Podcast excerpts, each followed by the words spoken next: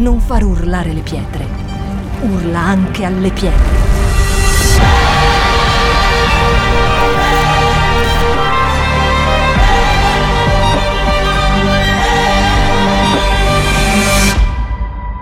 Shout 2022. Alza il volume della tua fede. Va bene, io sono qua per, eh, ufficialmente per presentare il libro Faccia a faccia con il re, che è un libro che ho scritto un anno e mezzo fa durante il lockdown, avevo tanto tempo per studiare. E Dio mi ha dato una serie di rivelazioni su alcuni incontri che Gesù ha avuto con alcune donne e alcuni uomini. E mi sono molto appassionata rispetto a questo perché mi sono resa conto che queste persone avevano qualcosa, una caratteristica comune che ha attirato potenza dall'alto e che in qualche modo ha fatto in modo che la loro attitudine potesse far irrompere il sovrannaturale nella vita di tutti i giorni. E allora mi sono messa lì a cercare, perché la prima che avevo trovato era la donna al pozzo, e ho pensato, se c'è una donna, se c'è una persona, magari ci sono altri incontri così. Ebbene sì, eh, ci sono altri incontri. Oggi voglio parlarvi in particolare di tre figure femminili che tratto nel libro, che sono tre capitoli diversi, perché Dio mi ha messo nel cuore una, un, una, un argomento specifico per la vostra Chiesa e quindi voglio seguire quello che lo Spirito Santo mi ha detto in questi giorni. Intanto, chi è che sa che il popolo di Dio deve essere un popolo molto, molto molto intenzionale. Chi è che lo sa? Pochi lo sanno però. Perché deve essere molto molto intenzionale il popolo di Dio? Perché è l'unico popolo che non deve farsi abbagliare da ciò che vede, perché non è chiamato a giudicare secondo apparenza. Noi sappiamo che le apparenze sono ingannevoli ed è l'unico popolo chiamato a vivere per ciò che non vede. Quindi ci vuole un'intensità intenzionale per fare questo, perché è molto facile essere contagiati da quello che noi vediamo con i nostri occhi naturali, no? Già entra una persona e già ci facciamo un'idea sulla base di un'impressione che ci colpisce, però quella non è la verità, anche se a noi sembra molto la verità e ancora più intenso è andare a cercare una visione nascosta, qualcosa che è nascosto e che è sigillato e che a volte non è immediato, ma richiede tempo. Vi ricordate cosa dice Salomone nei suoi proverbi? Spesso lui usa questa parola, acquistate saggezza. Io mi sono sem- spesso chiesta questa cosa, ma in che senso acquista saggezza? Perché usa questo termine di compravendita. Non è scava per la saggezza, non è trova la saggezza, non è cerca la saggezza, ma è acquista la saggezza. Qual è il valore di scambio? Qual è la moneta di scambio, secondo voi? Perché in euro non si può pagare la saggezza, giusto? in dollari neanche. Adesso ci sono le criptovalute, quella cripto neanche. Qual è la valuta di scambio della saggezza? Qualcuno dice la volontà? Il proprio tempo. Per acquistare saggezza ci vuole tempo. Bisogna stare lì cercando la faccia di Dio, studiando, scrutando quello che Lui dice nella sua parola. Costa tempo. Avere, andare nelle profondità di Dio costa tempo. Non è così immediato. Sì, a volte Dio ci parla sotto la doccia ed è fantastico perché in cinque minuti tu hai la tua risposta, altre volte ci vogliono giorni, a volte ci vogliono mesi, ci vuole tempo. La qualità del nostro rapporto con Dio è misurabile sulla base di quanto tempo tu spendi con Lui. Potete fare un breve calcolo per vedere quanto valore state dando nella vostra giornata? Questo è un, buon metro di paragone perché questo ci fa capire, sapete, noi non abbiamo un altro valore più importante se non il tempo. Non c'è, perché tutto si può comprare ad eccezione del tempo, tu non puoi allungare la tua vita. Quindi la cosa più preziosa è il tuo tempo e come tu lo investi determina quello che per te è più prezioso nella tua vita. Qual è la cosa a cui tu dedichi più tempo in assoluto? Fai un check nella tua testa, così intanto mentre ascolti questa parola fai un attimo un'analisi veloce e cerchi di ricalcolare come impostare la tua giornata. Mi piace molto quel passaggio che si trova in Luca dove Gesù fa proprio un, uno zoom su quella che è un'attitudine che a lui piace, che riguarda due sorelle. Vi ricordate Maria e Marta? È molto interessante questo passaggio perché stiamo parlando di Luca 10, 41, 42. È molto interessante perché?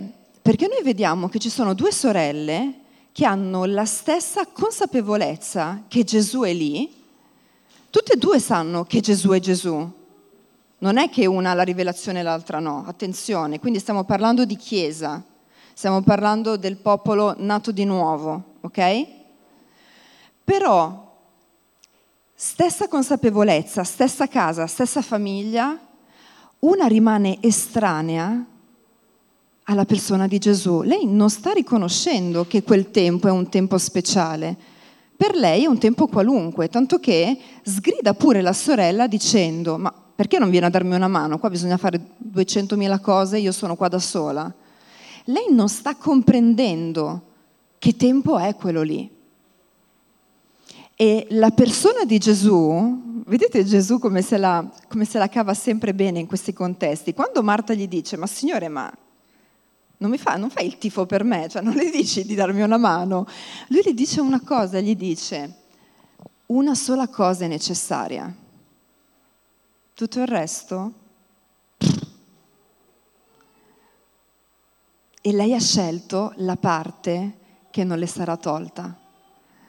Vedete, è da quando sono andata a predicare a Roma che ho in mente questa immagine del fuoco che consuma tutte le nostre opere. Sapete che ci sarà un momento dove noi verremo provati con la prova del fuoco. Che cos'è questa prova? È il momento dove tutta la fuffa, a Milano si dice fuffa, tutte le cavolate verranno consumate via e rimarrà solo ciò che ha un peso eterno, io ho pensato, ho detto, mm, vediamo, facciamo un attimo un'ipotesi, che cos'è che rimarrà lì? E ci sono tante attività. Sapete che l'essere occupati non è uguale all'essere consacrati? Noi a volte ci vantiamo molto o a volte siamo sotto il peso delle tante cose che occupano le nostre mani e lo facciamo per Dio. Io sto parlando di gente nata di nuovo, gente credente. Non vi è mai capitato che nel mezzo di un digiuno dove siete morti di fame e avete corso tutto il giorno, quasi volete ammazzare quello che sta andando due all'ora davanti a voi perché avete fame, dovete andare a fare non so che cosa? Che, che, che, che digiuno è sto qua? no? Mi viene in mente la scena di un film dove c'è il tipo che sta cercando il nirvana e siccome c'è il vicino che fa un sacco di casino, lui prende il fucile e va dal vicino per sparargli. Non so se l'avete mai visto questo film.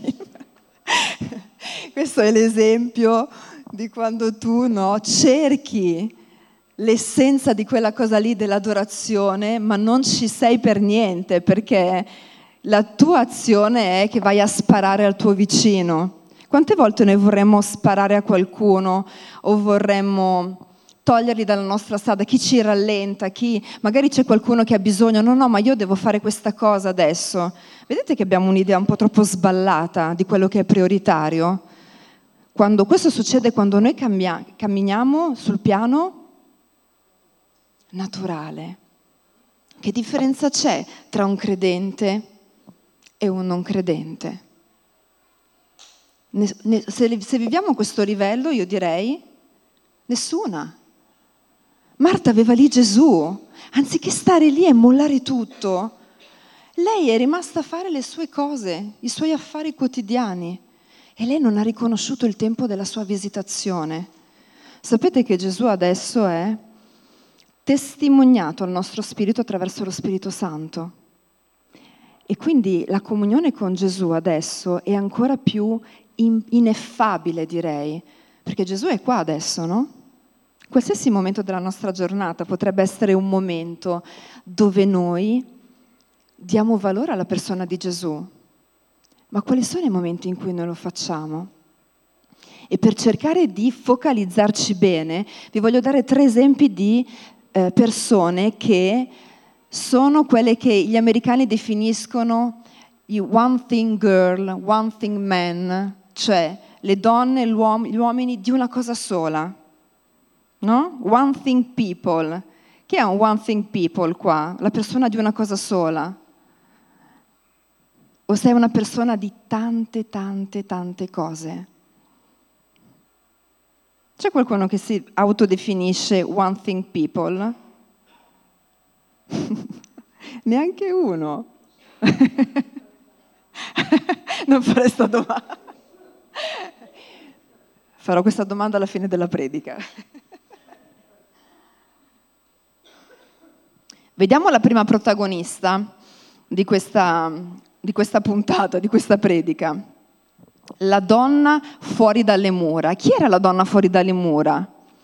La donna che era rimasta esclusa per anni perché aveva un flusso di sangue perenne e siccome in Israele quando tu avevi il ciclo mestruale tu eri considerata impura e dovevi stare fuori dalle mura della città.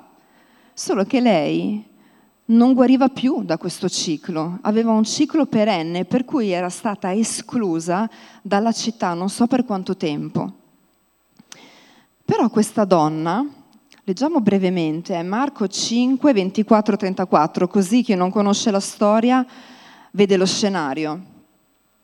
Allora Gesù viene chiamato eh, da un capo dei sacerdoti, da Jairo se non sbaglio, quando lo dice perché sono già avanti, comunque la figlia di questo Jairo ha una malattia che sta portando alla morte la figlia dodicenne. Quindi lui lo prende da mezzo alla folla e gli dice vieni con me, dobbiamo andare a casa mia perché mia figlia sta morendo. Quindi immaginate Gesù che si sposta da un, da un, punto all'altro della città, no? Tutta la folla lo segue perché quando si spostava lui si spostava un'intera città. E la donna aveva secondo me già studiato la situazione, pensa che quella è la situazione perfetta. Cosa succede? Dice, Gesù andò con lui e molta gente lo seguiva e lo stringeva da ogni parte. Una donna che aveva perdite di sangue da 12 anni e che molto aveva sofferto da molti medici, aveva speso tutto ciò che possedeva senza nessun giovamento, anzi era peggiorata. E avendo udito parlare di Gesù, venne dietro tra la folla e gli toccò la veste perché diceva dentro di sé, se solo riuscirò a toccare il lembo della sua veste, io sarò salva. In quell'istante la sua emorragia ristagnò ed egli sentì nel suo corpo di essere stata guarita da quella malattia. Gesù, consapevole che una potenza era uscita da lui, voltatosi indietro verso la folla, mi dice, dice chi mi ha toccato? E i discepoli dicono, ci sono mille persone, non lo so chi ti ha toccato. Però il tocco di quella donna era diverso dagli altri, lui l'ha riconosciuto. È molto interessante questo. È molto interessante ed è anche potente il pensiero che ha avuto questa donna. Io voglio farvi riflettere su questo perché è un pensiero potente che tutti noi potremmo avere. Questo pensiero era semplice, devo toccare la sua veste. Facile, no? Toccare qualcuno, poi disgamo di dietro, non mi faccio vedere, dove lui non mi può vedere. Lei aveva deciso che avrebbe avuto un appuntamento con la sua guarigione e mi piace come lei fa il piano, perché è semplice, è fattibile. È fattibile perché? Perché c'è la folla, lei si può mischiare, nessuno la riconosce, perché sapete che lei rischiava di essere lapidata se fosse stata riconosciuta.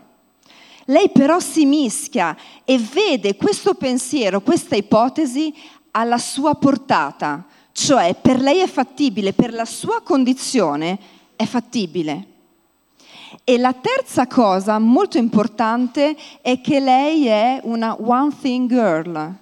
Lei ha solo in mente una cosa, raggiungere Gesù. Non gli frega nient'altro non gli interessa nient'altro. Non è che vuole andare da Pietro e chiedere un appuntamento, sai, vorrei fare un, so, un appuntamento di cura, di cura col maestro. No, no, lei punta dritto a Gesù, non gliene frega niente dei suoi discepoli attorno. E vedete, questo è un appuntamento segreto in mezzo a una folla. Ed è interessante perché lei pensava che sarebbe stato segreto anche per Gesù. Lei è andata lì pensando, io mi prendo la mia guarigione e me ne vado. Lei non ha, non ha, non ha calcolato che Gesù si sarebbe accorto. Però tutti gli altri non capiscono cosa sta succedendo. I protagonisti e gli unici che stanno capendo qualcosa all'interno di questo momento sono la donna e Gesù. Sono gli unici due che sanno cosa sta succedendo. Lei sa che è uscita potenza da lui e che è stata guarita e lui sa che qualcuno con una fede sovrannaturale ha toccato le sue vesti, altrimenti non si sarebbe voltato. E quando lui si volta e chiede chi mi ha toccato, vedete, non lo fa per svergognarla e per dire, ah, volevi qua venire a rubarti la tua guarigione. Non lo fa mica per questo. Secondo voi Gesù non sapeva chi era la donna? Gesù è l'inizio e la fine, l'alfa e l'omega, in lui c'è tutta la scienza di, di Dio, non, sa, non, avrebbe riconosciuto, non avrebbe potuto discernere chi, chi era davvero. Certo che poteva. E perché ha chiesto allora? Ha chiesto perché voleva ristabilire la sua persona. Voleva dire dopo 12 anni di rifiuto, ecco, tu sei una figlia di Dio, la tua fede ti ha salvata. Lui voleva lasciarsi conoscere da lei. Non era tanto Gesù che voleva vedere il suo volto, era permettere alla donna di vederlo e di fargli sapere che lei era reintegrata nella città e non solo nella città, ma anche nel regno di Dio, perché la chiama figlia e le dice che la sua fede l'ha salvata. Vedete quanto è potente un semplice pensiero focalizzato? È molto potente. In mezzo a una folla tu puoi andare a irrompere con il sovrannaturale in una cosa quotidiana come andiamo a trovare l'ammalato X, no? E Gesù l'ha ritenuta degna di fermarsi perché c'era una persona importante che l'aveva chiamato ad andare a casa sua, ma lui prende del tempo, si ferma per valorizzare la figura di questa donna, perché per lui questo tipo di fede è irresistibile è irresistibile. Tu vuoi essere irresistibile per Gesù? Allora diventa un uomo o una donna di una cosa sola. Noi dobbiamo in questi tempi in cui ci troviamo togliere tutto ciò che è superfluo. Che cosa vuol dire? Che devo smettere di servire? No. Vuol dire che però il servizio non viene prima della tua adorazione non viene prima del tuo tempo personale, non viene prima del tuo tempo di meditazione della parola, perché altrimenti è solo un lavoro noioso, perché non, non, non c'è il sovrannaturale. Un altro esempio in cui vi voglio portare, sempre dove si crea questa spaccatura, dove alcuni rimangono estranei a quello che succede, e dove Gesù è insieme a un'altra donna è protagonista, è la, quello che succede quando Simone il fariseo invita Gesù a casa sua. Lo conoscete tutti questo passaggio? Allora, vi, vi, introduco brevemente perché è lungo, così non ve lo leggo. C'è Simone che è questo fariseo che con altri farisei religiosi dell'epoca invita Gesù e i suoi discepoli a casa sua. Lo invita non tanto per onorarlo, per sentire che cosa Gesù ha da dire, perché noi lo capiamo da come viene accolto Gesù in questa casa. Solitamente in Israele c'era questa usanza che veniva accolto, per farvi capire l'importanza dell'ospite in Israele, vi faccio, vi faccio ricordare un esempio. Vi ricordate Lot? Lot quando vengono i due angeli? Ok, lui cosa è disposto a dare pur di preservare le sue figlie? Che quando uno legge si scandalizza e dice ma questo qua è fuori. Questo vi fa capire il valore dell'ospite per un ebreo, ok? Quindi questo qua invita Gesù, che era già riconosciuto come maestro in Israele. Gesù insegnava nella sinagoga, da molti era riconosciuto come un profeta. Lo accoglie a casa sua, non gli, non gli lava i piedi, non gli mette nessun tipo di eh, unguento profumato, non, gli, non lo saluta neanche con un bacio. Dice che apre la porta e lo fa sedere a tavola. Fine. Quindi immaginate il climino gelido che c'è in questa cena, ok? Zero empatia. Loro sono lì per testare Gesù e per capire se lui è un ciarlatano o no. Questa è la, la posizione dei, dei religiosi.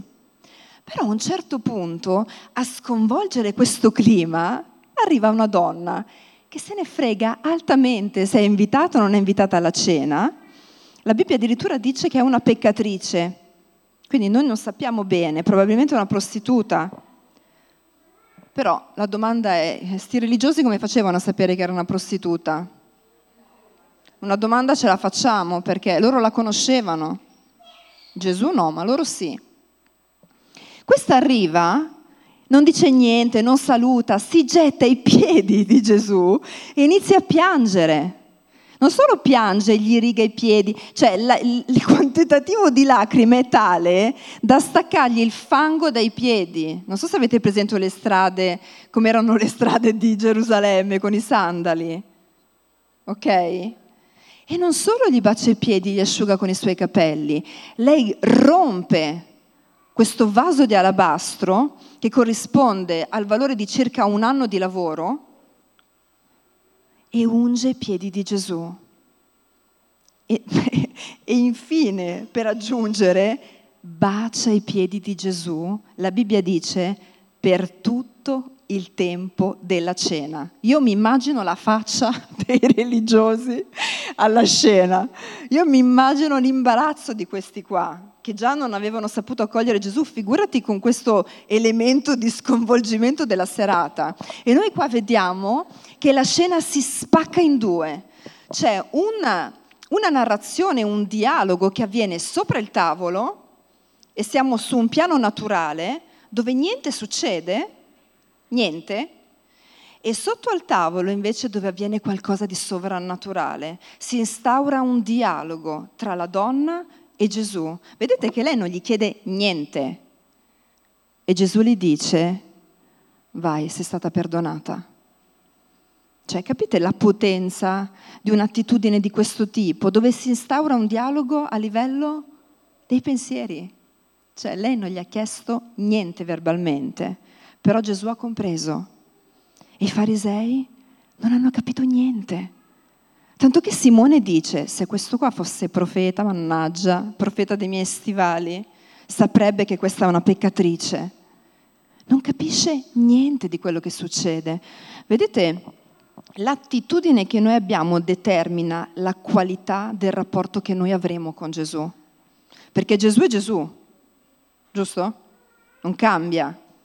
Però noi vediamo che lo stesso Gesù, nello stesso momento, nella stessa cena, ha un dialogo diverso con due tipi di persone diverse. Ad uno concede la vita eterna e lei torna salvata. Loro che avevano la benedizione di poter discutere un'intera cena con Gesù, loro non capiscono neanche che è il Messia. Che tragedia!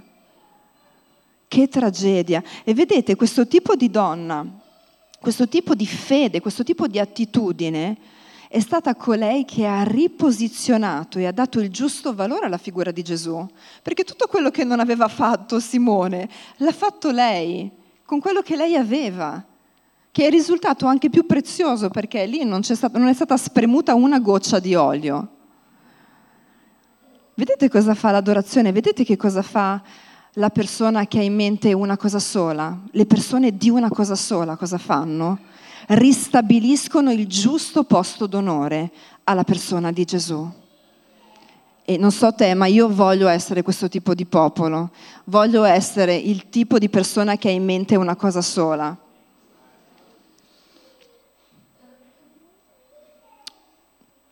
E poi c'è un altro esempio che è veramente unico Già sono particolari questi, ma questo è veramente unico come esempio, che è la figura di Maria Maddalena. Maria Maddalena è una figura importante perché lei rappresenta intanto quello che è la trasformazione che avviene radicale tra quello che significa vivere completamente ottenebrata, essere una completa schiava di Satana ed essere portata alla luce, ad essere trasformata e diventare una discepola di Cristo. In lei viene deposto un sigillo quando Gesù la libera, che è come se definisse dentro di lei una traiettoria così chiara e così forte che neanche la morte è riuscita a separarla dal suo, dal suo Signore. E vi dico perché. Ve la ricordate tutte la storia in Giovanni di come lei aspetta, di come va a chiamare Pietro, Giovanni? Volete che ve la leggo o ve la ricordate?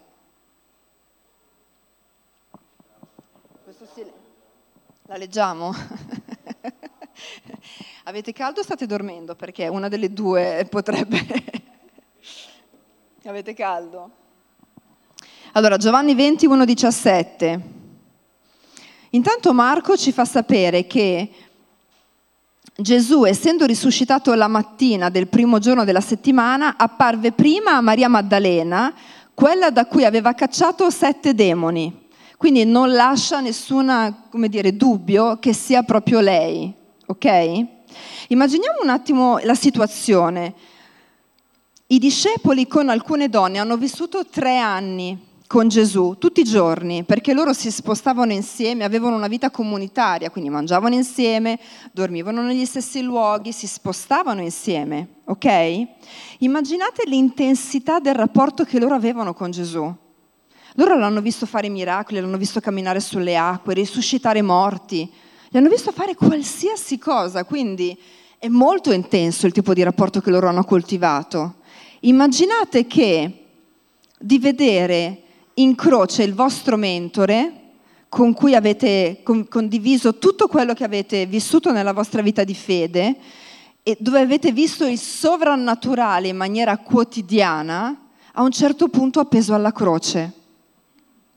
È strano, no? Perché tu dici, cavolo, Gesù ha risuscitato il morto, ha guarito il lebroso, ha camminato sulle acque e adesso c'è questa visione impotente di Gesù crocifisso e non si staccherà da lì.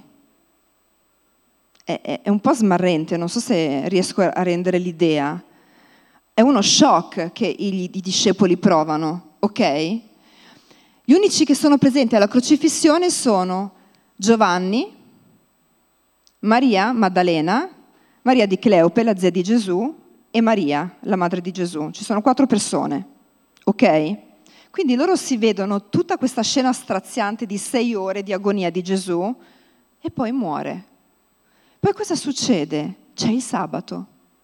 Il sabato è un giorno di fermo, non si può fare niente, non puoi neanche fare un tot di strada, quindi tu rimani dentro la tua angoscia perché non puoi neanche distrarti con un lavoro, andare a camminare, andare a vedere il sepolcro, non puoi fare niente. Immaginatevi all'alba del giorno della risurrezione. Quella lì è schizzata come un fulmine verso il sepolcro. Io penso che sia stata la prima. E quando arriva lì, la pietra è stata già rotolata. Attenzione, qua è successo qualcosa. Gesù non c'è. Ma non è che gli viene in mente che Gesù è risorto. La cosa è Gesù è morto e Gesù non c'è. La disperazione più totale. Allora lei va a chiamare eh, Pietro e Giovanni che vanno con lei al sepolcro. Vediamo cosa succede. Pietro e l'altro discepolo uscirono dunque e si avviarono al sepolcro. I due correvano insieme, ma l'altro discepolo corse più veloce di Pietro e giunse primo al sepolcro. E chinatosi vide delle fasce per terra, ma non entrò. Intanto giunse anche Simon Pietro che lo seguiva ed entrò nel sepolcro, vede le fasce per terra, il sudario che era stato sul capo di Gesù, non per terra con le fasce, ma piegato in un luogo a parte. Allora entrò anche l'altro discepolo che era giunto per primo al sepolcro, vide e credette. È strana questa descrizione, l'unica descrizione che viene fatta così di Gesù. Dopo entreremo nel dettaglio. Maria invece, i due discepoli quindi se ne tornano a casa. Maria invece se ne stava fuori vicino al sepolcro a piangere e mentre piangeva si chinò a guardare il sepolcro ed ecco vide due angeli vestiti di bianco, seduti uno a capo e l'altro ai piedi dove era stato il corpo di Gesù e gli dissero Donna perché piangi? Ed ella rispose, perché hanno tolto il mio Signore e non so dove l'hanno deposto. E quando si voltò indietro vide Gesù, ma lei non sapeva che fosse Gesù. Gesù le disse, donna, perché piangi? Chi cerchi? Ed egli, pensando che fosse il giardiniere, gli chiede, se l'hanno portato via, dimmi dove l'hanno messo.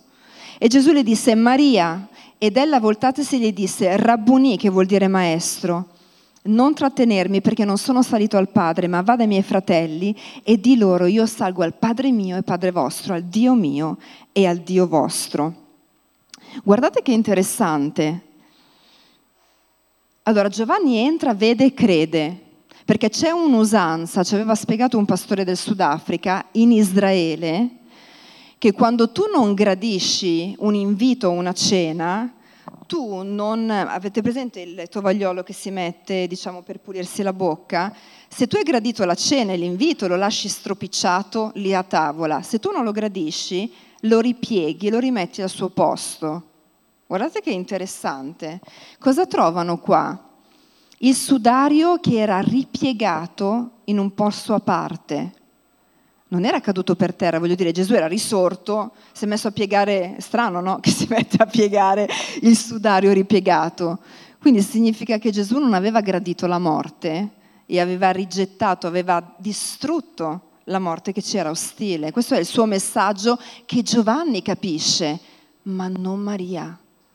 Maria rimane su un piano naturale per un momento, tanto che quando vede Gesù, lei gli dice, pensa che sia il giardiniere perché lui si vede e si manifesta non con le sembianze che Gesù aveva quando era sulla terra.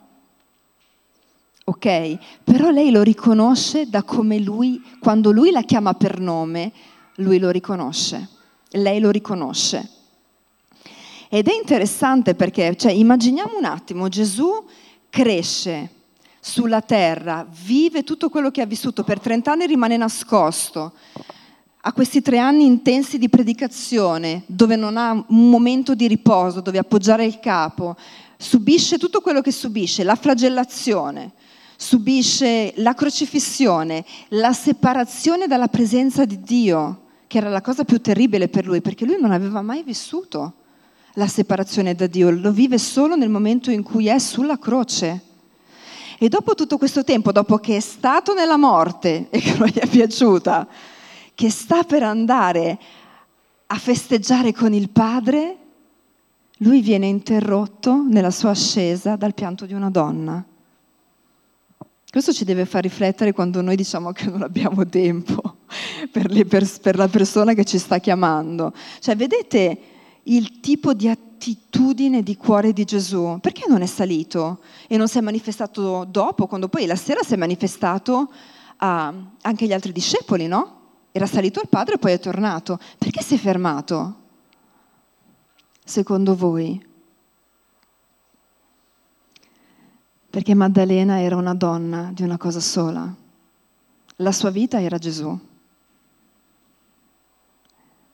E lui e suo, e il cuore di Maria Maddalena era pesante perché lei non aveva capito che Gesù era risorto. E sapete cosa? Anche il cuore di Gesù era diventato pesante non aveva voglia di andare a festeggiare il padre lasciando lì una donna di una cosa sola, di cui lui era la sua vita, non facendole sapere che lui era risorto. Questo è il tipo di empatia che Gesù ha con noi. Questo è il vero ministero di Gesù. Sapete che lui ha un ministero della riconciliazione? Sapete che lui intercede alla destra del Padre? Cosa fa Gesù adesso? Governa gli universi? È lì alla destra del Padre a intercedere per me e per te. E questo ci deve far sintonizzare un po' di più sulla valorizzazione della persona di Gesù, più di qualsiasi altra cosa.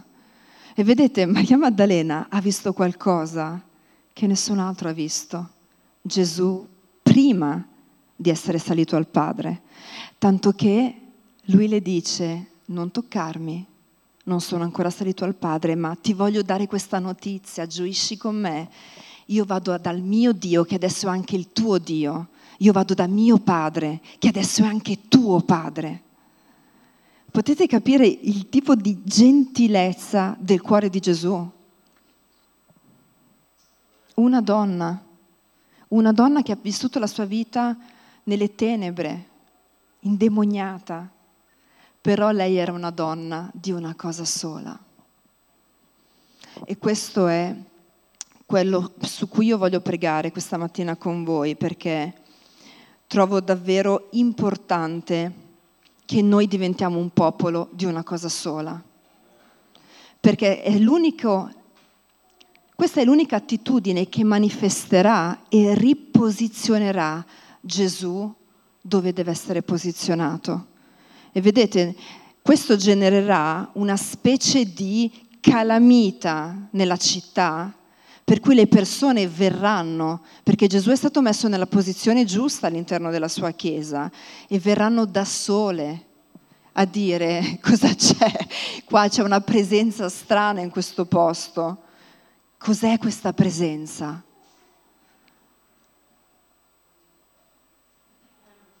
Chi è che vuole diventare il popolo di una cosa sola? Alziamoci. Se tu vuoi diventare davvero uomo e una donna di una cosa sola, vieni qua davanti, fai la tua richiesta a Dio perché Lui possa accoglierla con un cuore intenzionale, serio davanti a Dio.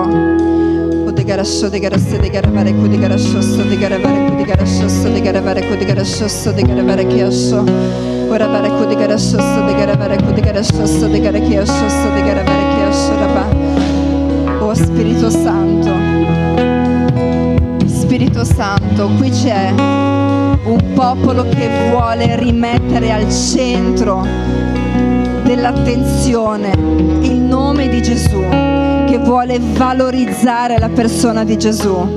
Sapete, c'è una cosa che mi conquista sempre quando leggo il Vangelo di Giovanni, dove Gesù parla dello Spirito Santo e dice che lo Spirito Santo prende, attinge da Gesù e mostra chi è Gesù e questo glorifica Gesù. E mi piace molto perché lo Spirito Santo non fa altro che valorizzare la persona di Gesù. E noi vogliamo, in accordo con la tua azione, Spirito Santo, accordarci ed essere anche noi davvero intenzionali nel valorizzare la persona di Gesù, rimetterla nel giusto posto anche quando siamo in un luogo dove non sentiamo niente, dove ci, sembra, ci sentiamo lontani dalla presenza di Dio. Io voglio pregare nel nome di Gesù, Spirito Santo, capacitaci perché possiamo essere intenzionali, cercando proprio di cercare la presenza dello Spirito Santo, la presenza di Gesù, cercando di essere connessi perché la tua parola dice che tu sei sempre con noi. Allora sono due le cose, o le circostanze ci stanno mentendo, o tu stai mentendo e siccome tu sei Dio non puoi mentire, noi vogliamo chiamare autorità nel nome di Gesù contro ogni circostanza che si sta elevando, contro la manifestazione della presenza di Cristo, contro la vera conoscenza di Cristo nella nostra vita, nella nostra famiglia, nei nostri amici, nella nostra testimonianza del Vangelo, nel nome di Gesù.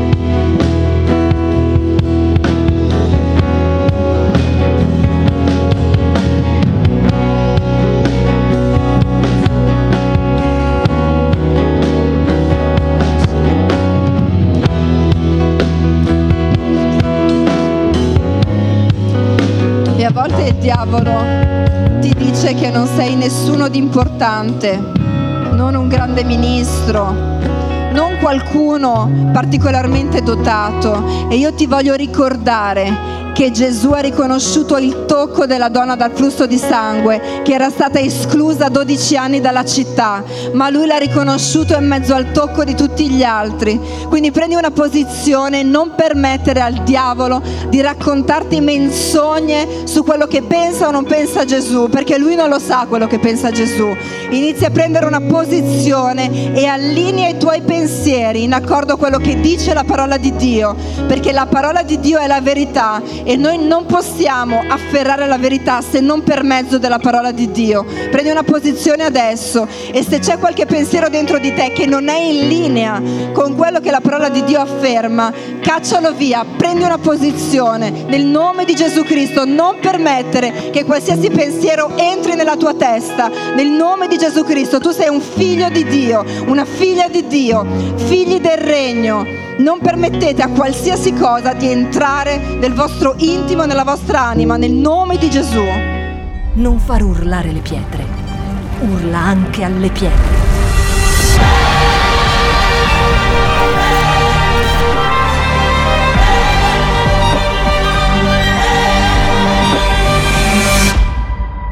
Shout 2022. Alza il volume della tua fede.